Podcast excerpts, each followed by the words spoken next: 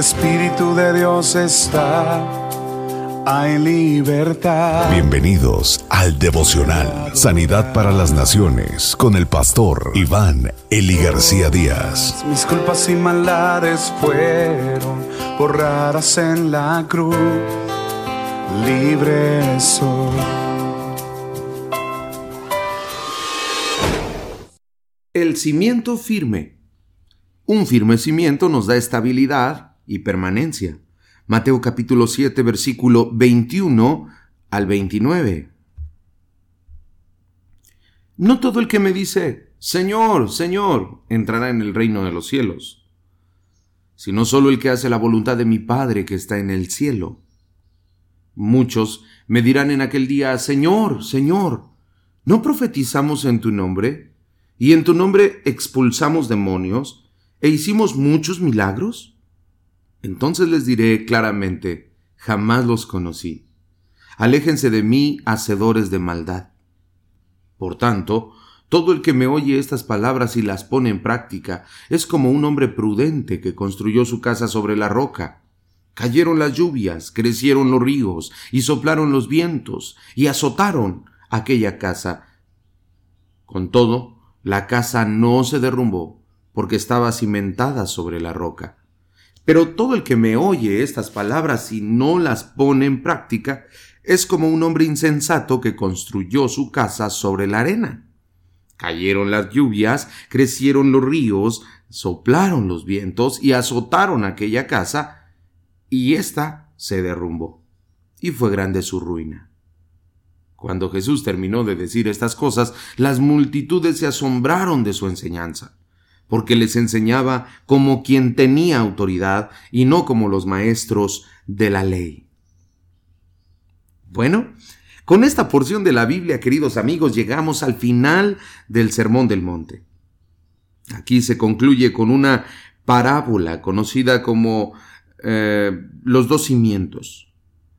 Y al final terminará enfatizando la importancia de llevar a la práctica todos los principios bíblicos. Jesús deja bien en claro que no es tan importante escuchar la palabra, sino llevarla a cabo. Yo puedo conocer mucho de la Biblia, puedo conocer eh, todo su panorama general, puedo haber memorizado muchos versículos, pero si yo no aplico la palabra de Dios en mi vida cotidiana, entonces carece de trascendencia y de importancia. Así que es muy importante obedecer la palabra y no solamente obedecer algunos aspectos de ella, sino de manera completa. Para eso, Jesús ilustra una parábola donde nos habla de dos personas, un hombre prudente y un hombre insensato. El hombre prudente se refiere a un comportamiento concreto, es aquel que sabe lo que hace, que está determinado a honrar a Dios a través de sus acciones. En la tradición bíblica, ser sabio o prudente en realidad significa creer y obedecer. Como consecuencia, el hombre construye su vida practicando todo lo que escucha de parte de Jesús. Edifica sobre la roca, es decir, pone en práctica la palabra dada por Jesús y claro, desciende la lluvia, vienen los ríos, golpean la casa. Esto nos habla de todos los problemas de la vida que tendrán que venir en algún momento. Pero la casa no cae. ¿Por qué no cae la casa? Porque tiene solidez, porque la palabra de Dios da solidez a nuestras vidas, no nos permite derrumbarnos ante las adversidades, nos da confianza, nos da soporte. Por eso necesitamos poner en práctica las palabras de Jesús.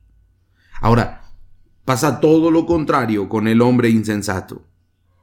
La locura del insensato no consiste en no haber escuchado la palabra de Jesús, no, no, ni tampoco en no haber percibido el valor de sus palabras. Es más, el, insensato, al igual que el prudente, estaban sentados en la misma banca, estaban escuchando la misma palabra, ambos estaban aprendiendo de Jesús, pero, oh, Pero el insensato no lo aplicó en su vida.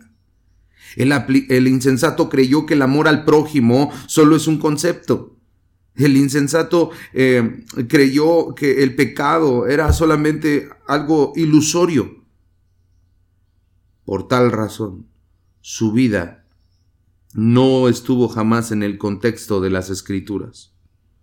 Es más, su vida no aplicó nada de la palabra de Dios. Así que la locura del insensato radica en escuchar la palabra, pero no la puso en práctica nunca. Ahora tenemos que llegar a este momento, queridos amigos, donde nos preguntemos, ¿cómo podríamos describir nuestra intimidad con Dios? Tus acciones de cada día son el resultado de una experiencia personal con Cristo? Todo lo que haces en tu diario vivir es el resultado de lo que escuchas y aplicas de parte de Jesús. ¿Cuál es tu cimiento en tu vida? ¿Cómo reaccionas frente a los problemas cotidianos? ¿Estás confiando en Dios? ¿Tu vida está segura porque tu cimiento está firme? ¿O claudicas cuando vienen los problemas? Oremos. Señor, en este momento quiero pedirte que tu palabra me asombre.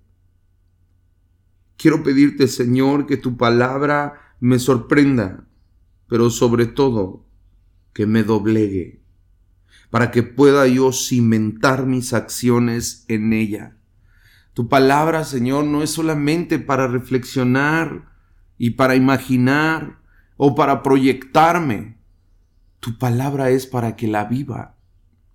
Quiero que me enseñes a vivir lo que ya sé de tu palabra. No quiero ser un insensato. No quiero que cuando vengan los problemas de la vida me derrumben, acaben conmigo. Quiero ser un hombre prudente. Por favor, Señor, enséñame a llevar a la práctica todo lo que tú me enseñas. En el nombre de Jesús. Amén.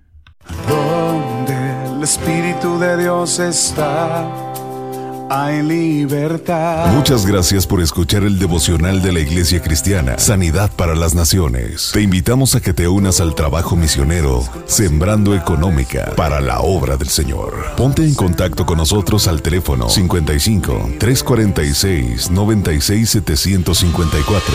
Perdonado soy solo por tu amor, no hay más condenación.